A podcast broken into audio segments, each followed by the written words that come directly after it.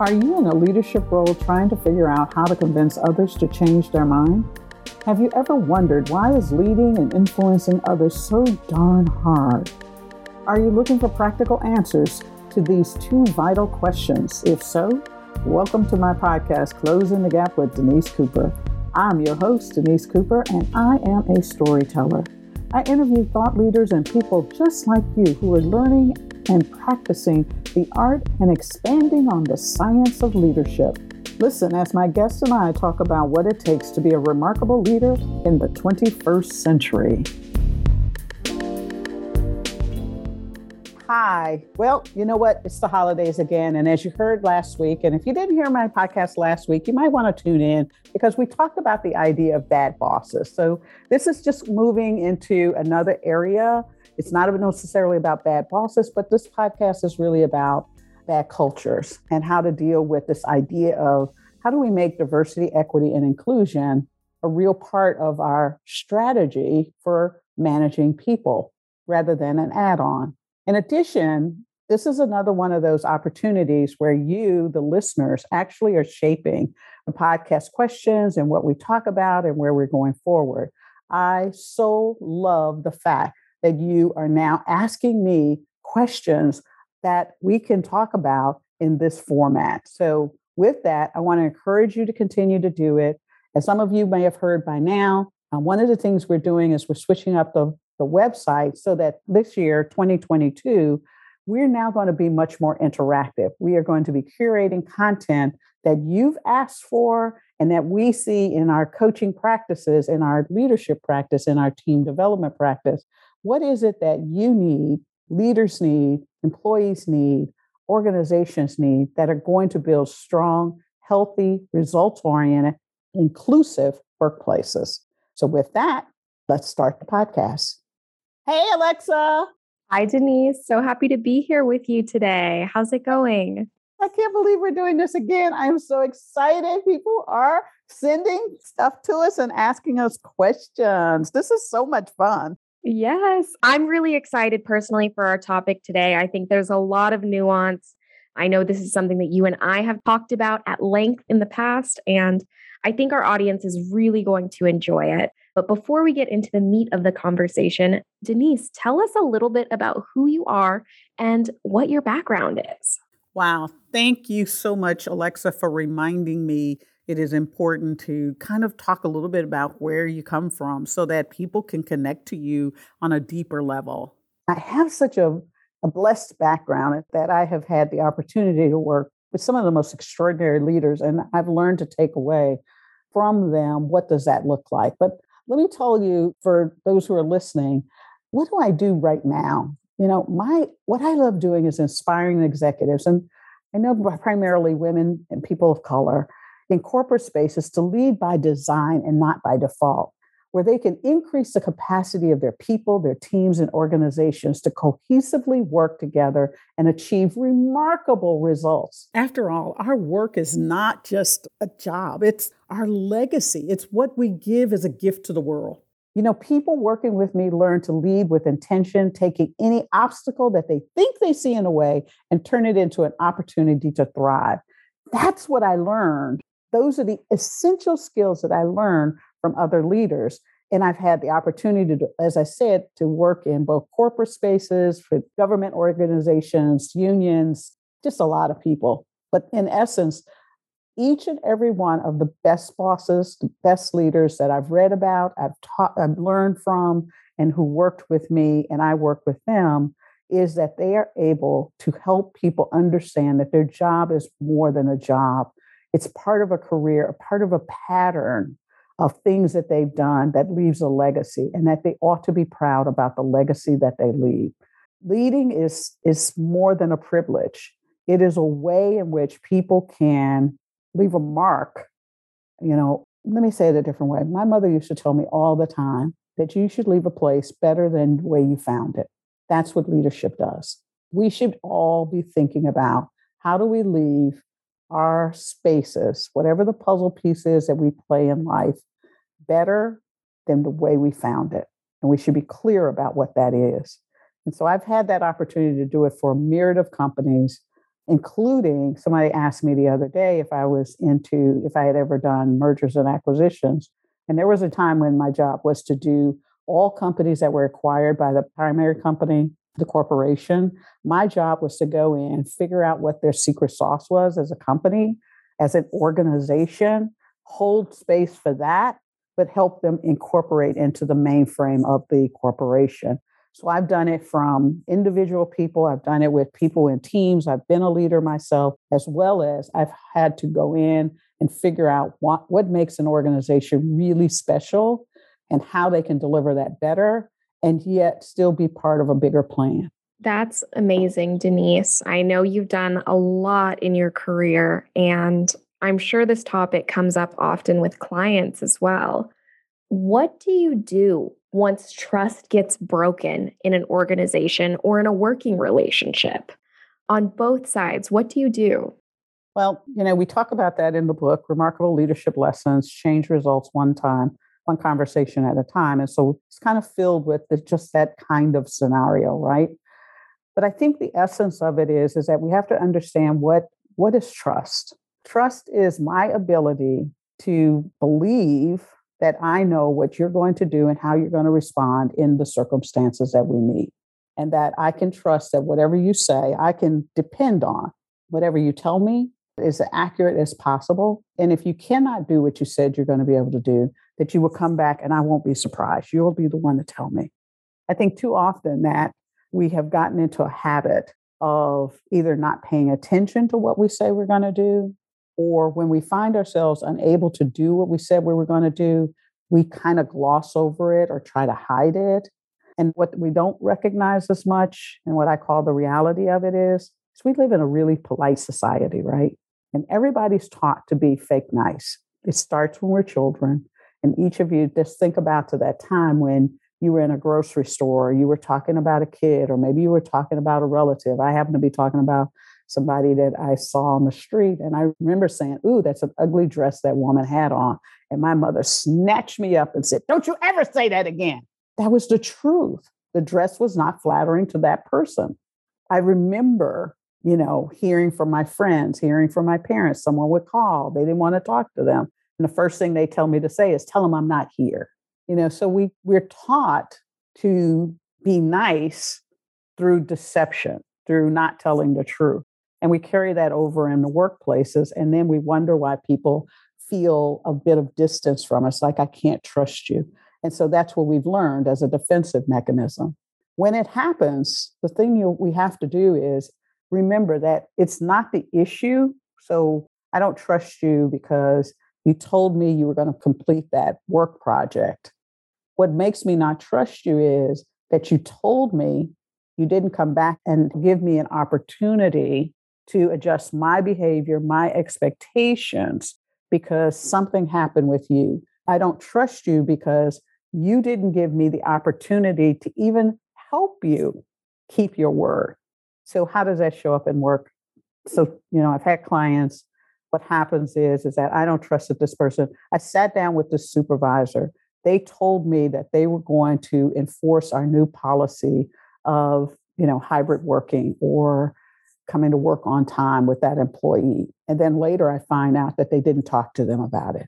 Not talking to the person is not the problem. The fact that I had to find out from someone else that you didn't do it, that's what makes me feel like you're going to hide things. And if you're going to hide things, then I can't predict what you're going to be able to do. And if I can't predict what you're going to do, then I can't trust you. That's the piece that is it. So when you feel like trust is broken, the first thing you have to deal with is not the issue at hand, the example. And that's one of the things they teach you in good supervisory school is bring good examples to it. It's not the example that broke trust. It's the fact that you thought you had an agreement and now you find out that that agreement wasn't the real agreement and that you didn't tell me in time that I could do something. Because what employees don't understand is maybe your supervisor is not the one that can help you, but the supervisor's supervisor, if they're honest, they may be able to do something that we could have mitigated the problem before it got to be a big problem. And by not telling it, now makes us feel like we have no control, we can't predict, and therefore I can't trust the people in front of me. Right. And so, what I'm hearing from you is that people like having control in the workplace. Is that yeah. right? And, and control comes from predictability, right? So, it's not so much the way we think of control from the old paradigm of I tell you what to do, therefore you're going to do it. It's predictability. So that's what people want is we all want it. It's not just supervisors. We all want to know that we can predict if we if we take this action, we're going to get that outcome. Now that's really hard because circumstances change in a moment. And the only thing that is permanent is change. But we also want to feel like there are realms of our life that we can predict. If we make a decision, that there's a high likelihood that we're going to be able to execute on that decision. Thank you so much for sharing that, Denise. And I'm curious to know from your perspective and having worked with so many different organizations and clients from all different types of companies, what have you seen in terms of why people are hesitant when it comes to trusting their teams or trusting their supervisor?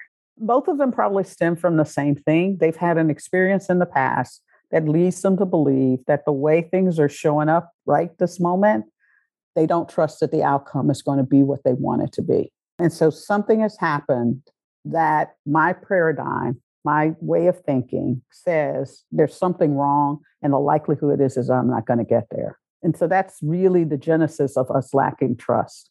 Faith on the other side is believing that just because you don't do what I think is the right thing, we have enough agreement, we have enough of a connection that you'll do it your way and it'll still we'll still get the outcome that we want.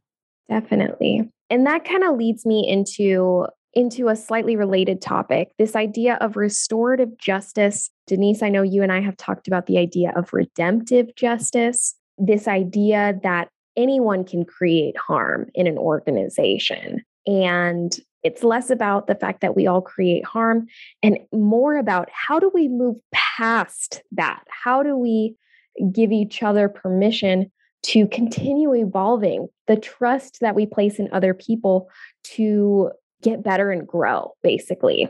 And I, I almost wonder from your perspective, what does that restoration process look like? Yeah, our conversation, just for those who haven't been sitting secretly listening, comes from a place of, you know, why hasn't this idea of diversity, inclusion, and equity gotten further along? And why do we still have reports like the one from the World Economic Forum saying it'll take 256 years before women reach equality? What what is the genesis of, you know, we've been doing diversity training for well over 50, 60 years. And we still are at the same question over and over and over again. So, what's wrong with that? And you and I have had conversations, as well as with my clients, that primary reason why I believe, and it's now as you read some of the newer literature, the newer ideas about how change happens in organizations, it is because we don't recognize how long it takes people to change. And what is the process of moving through change and how do we hold people accountable for changing not just delivering results?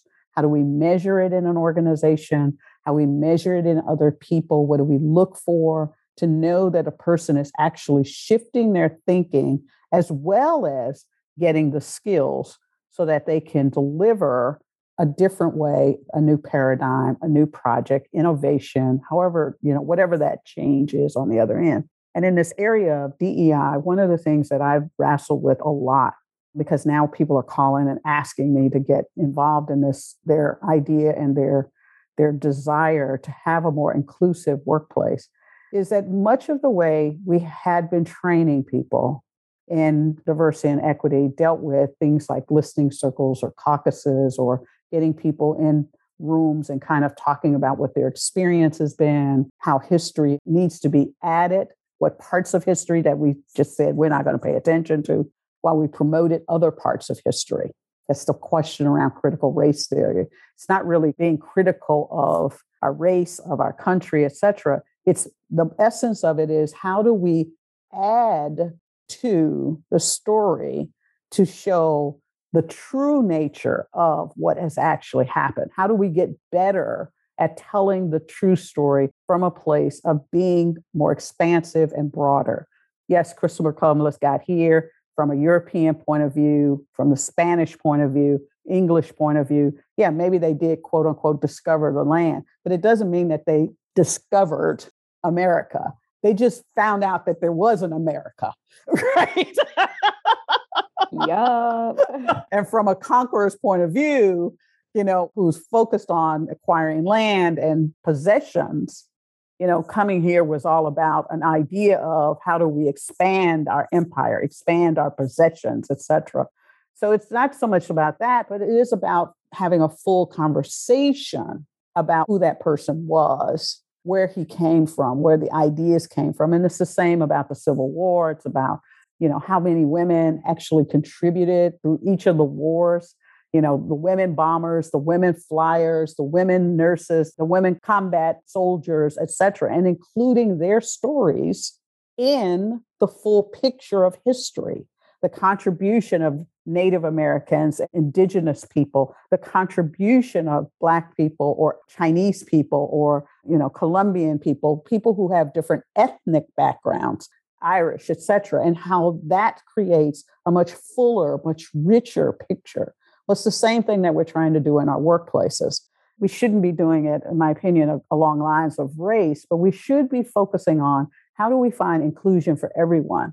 How do we allow everyone, regardless of their background, their ethnicity, their gender, their whatever you see as a difference between it, including their situation?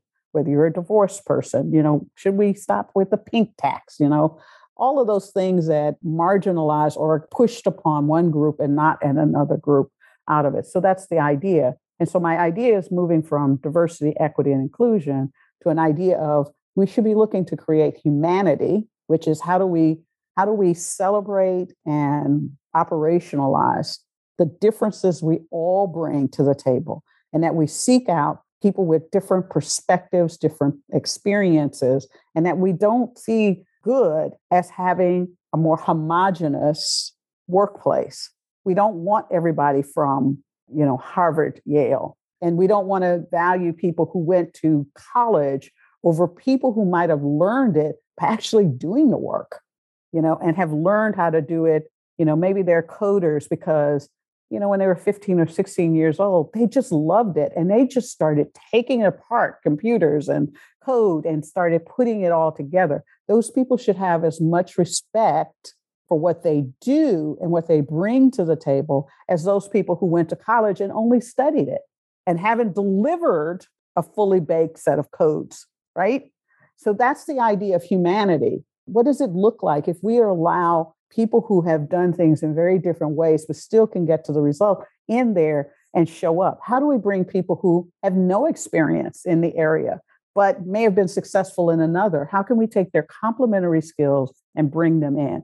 Yes, it means that we'd have to change the way we think of our HR systems and our way, not HR as in a function, but the way we think about people, the way we measure value that people bring into the organization. We have to rethink those kinds of things. And we certainly have to bring, when we're introducing people, bringing orientation and thinking about assimilation, we have to begin to think about it from a very different point of view.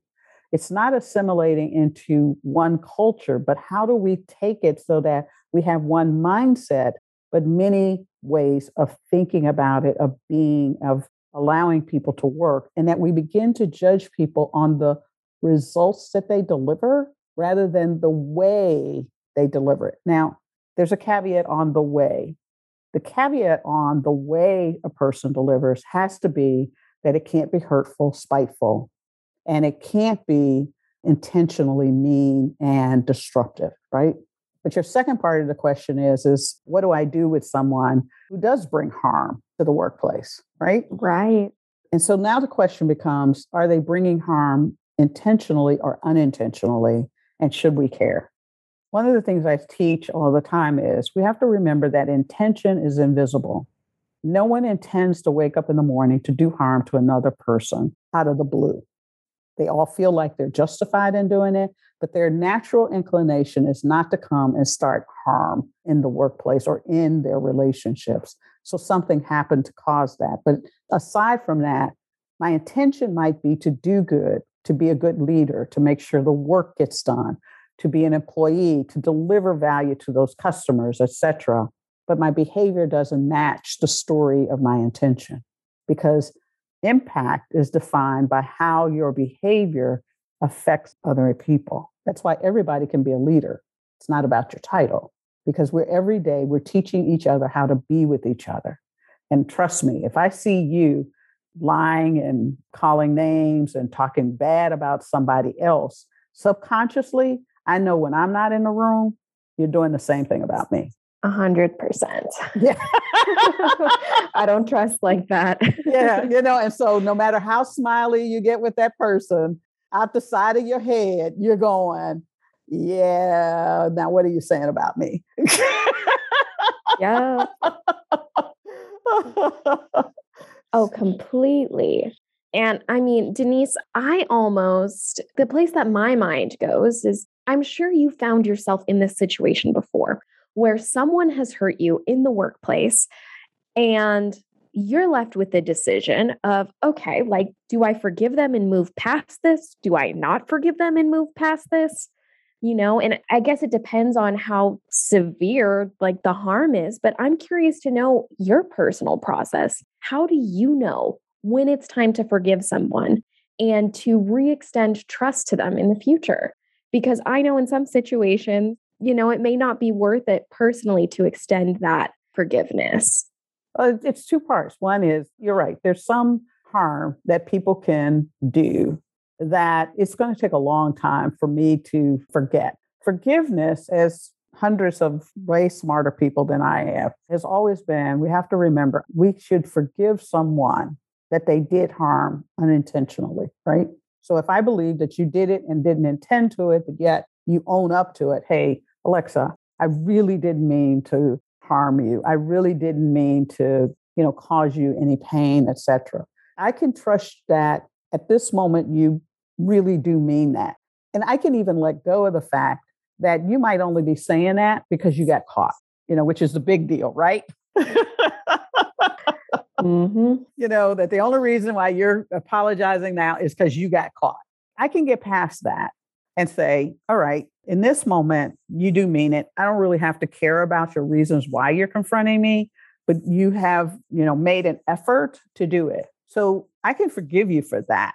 Harder is me forgiving myself for putting myself in a position where you could harm me. Sometimes that's the real problem in the situation. But say that's not it. Say it really is this person has done something, you know, they, you know, I had a guy leader actually who set me up in his team. You know, one of the first or second weeks that I was on the job, he had everybody there 21 men. I'm the only woman. I'm the only Black person in the room, too. And each and every one of them got to tell me how devastatingly bad my HR function was. And I mean, they minced no words wow. in terms of doing it. I was subjected to that for two hours. That's, That's insane. Abusive. That's abusive. So the question becomes in that situation, can I forgive that person? I didn't handle it as well as I could have, mainly because I didn't trust this person was going to change their behavior. Mm-hmm. Did they apologize when I said that was abusive and that was inappropriate? Yes, absolutely. Did I believe that their behavior going forward was going to change? Absolutely not. Mm-hmm. That's the difference. I will restore my trust in you if I believe that you are making a sincere effort to not do harm in the future. That's why I can forgive you. And then the next things are confirm and verify.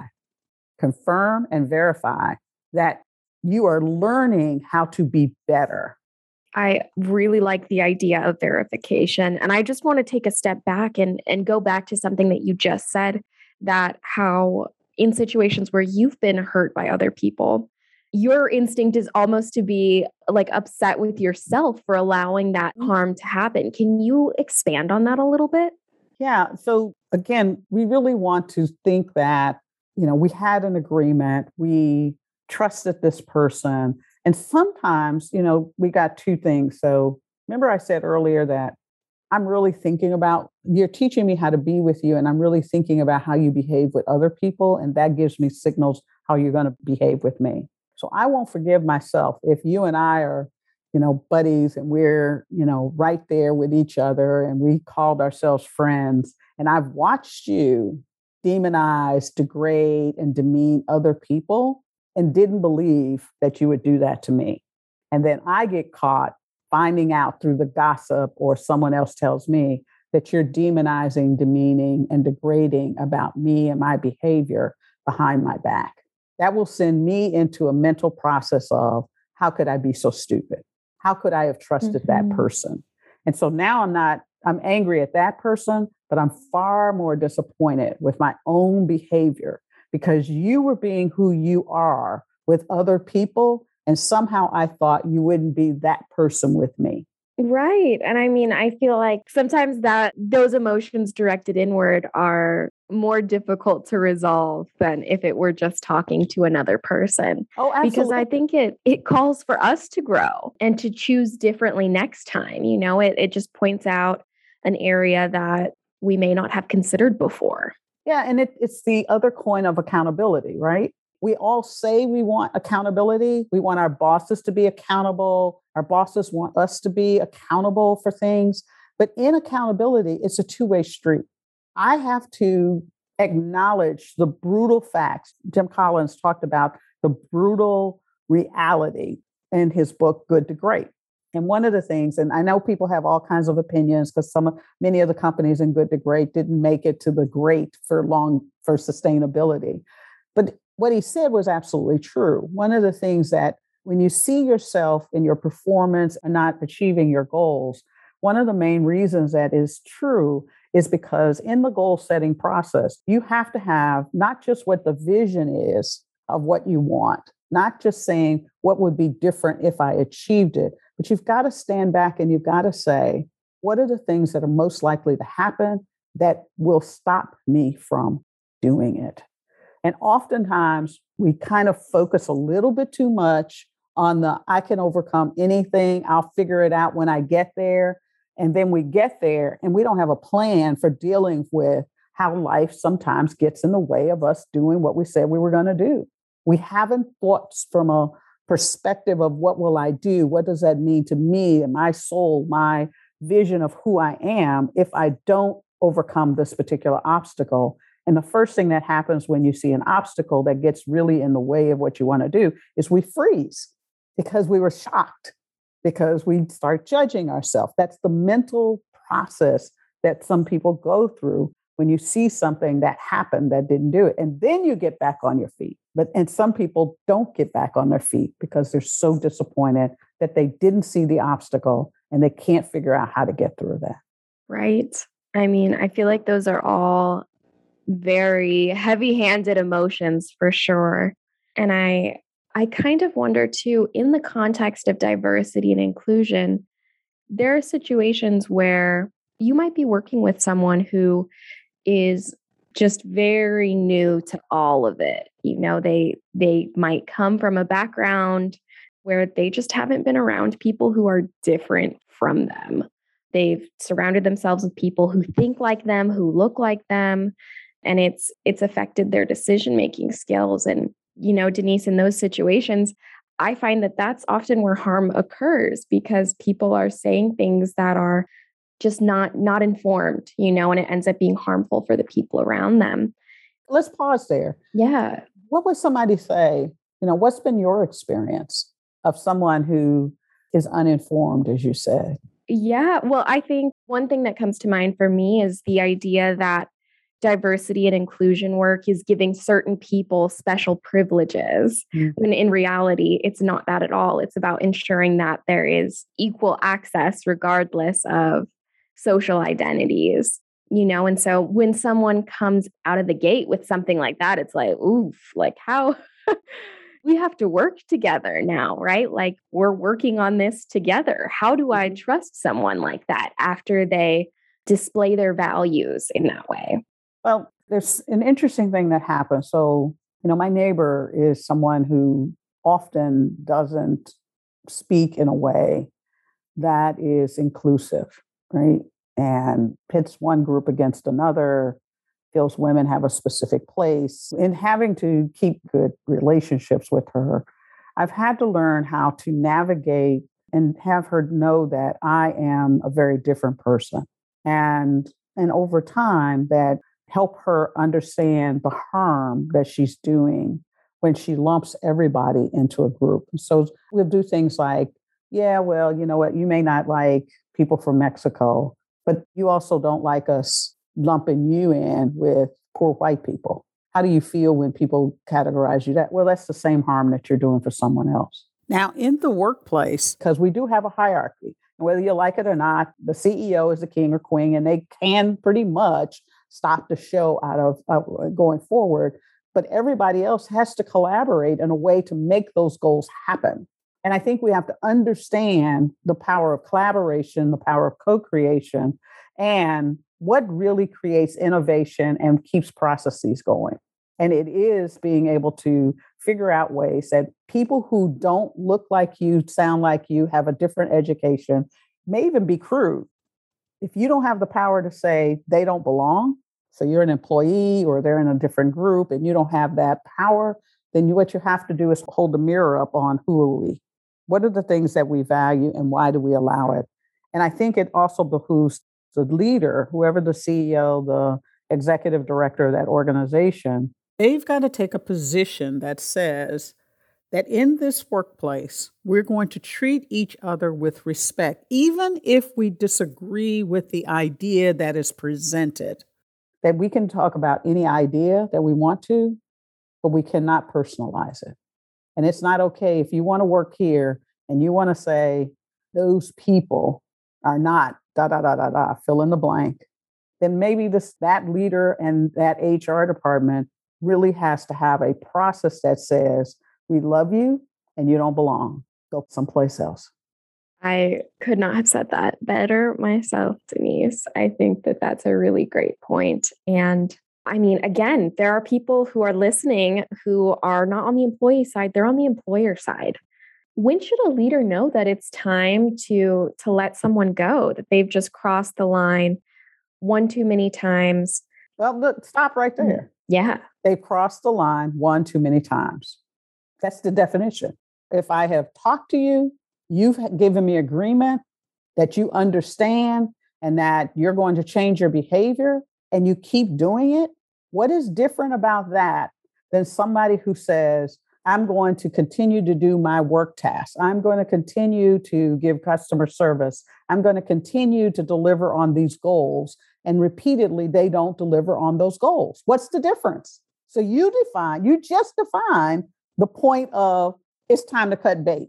Right. And I mean, like like we talked about in the last podcast, it's being able to follow through. I think it's knowing when to put your foot down and realizing that those boundaries have been crossed because you can't just keep giving people second chance after second chance because you're just going to end up burning out the rest of your workforce right well, not only burning them out but what happens is is i don't believe you and so now I fill in the blank with that's a favoritism. You don't really mean it. If you don't mean this, you don't mean this. And I start looking for places where you're insincere or powerless to affect change in line with what you're telling me. Why should I give you more? Wow. I can't help but wonder how many people have left their workplaces this year for this exact reason. Oh, absolutely. You know, I mean, look at TikTok, look at Instagram, look at Facebook, whatever you want to do. There's so many videos of employees who have walked off the job because, you know, the latest one I saw was with Popeyes. The guy came in, he was he delivers the chicken that's going to be cooked for the next day. He's a delivery person. He walks in, he bangs on the the tables and everything, and 15 rats show up. Oh my god. Scattering around in the light, etc. Now, you're not going to make me believe that not just him, he's the delivery, a contract person who is saying this is it and makes a video of it. You're not going to tell me that the employees have not said this is a problem and no one paid attention to it. Every time someone does an audacious thing, such as walk off the job, close down a shop, has a boycott, it isn't because that's the first resort, that's the last resort. Because it takes a lot for somebody to say, I'm just going to publicize that. I don't care what people say about social media. We walk around with our cameras, everybody's filming it. No, they film it because ultimately in the workplace, we know we have to get along. And so if I'm going to embarrass you to the point where I'm going to tell people outside of the company, you can bet money that there's a story inside the company that they have tried to tell somebody, no one listened, and they thought this was the last result. Amen. Absolutely. Well, Denise, we're coming to the end of our conversation here. I'm hoping you can close us out by sharing a little bit about, in your experience, what is the difference between forgiveness and redemption when it comes to workplace harm? It's the same thing. So it's a part of the process. I can forgive you for making a mistake, I can forgive you for doing harm. But redemption, the ability to restore my trust, only comes when you have consistent behavior that demonstrates to me that you're changing, that you're not going to do it again.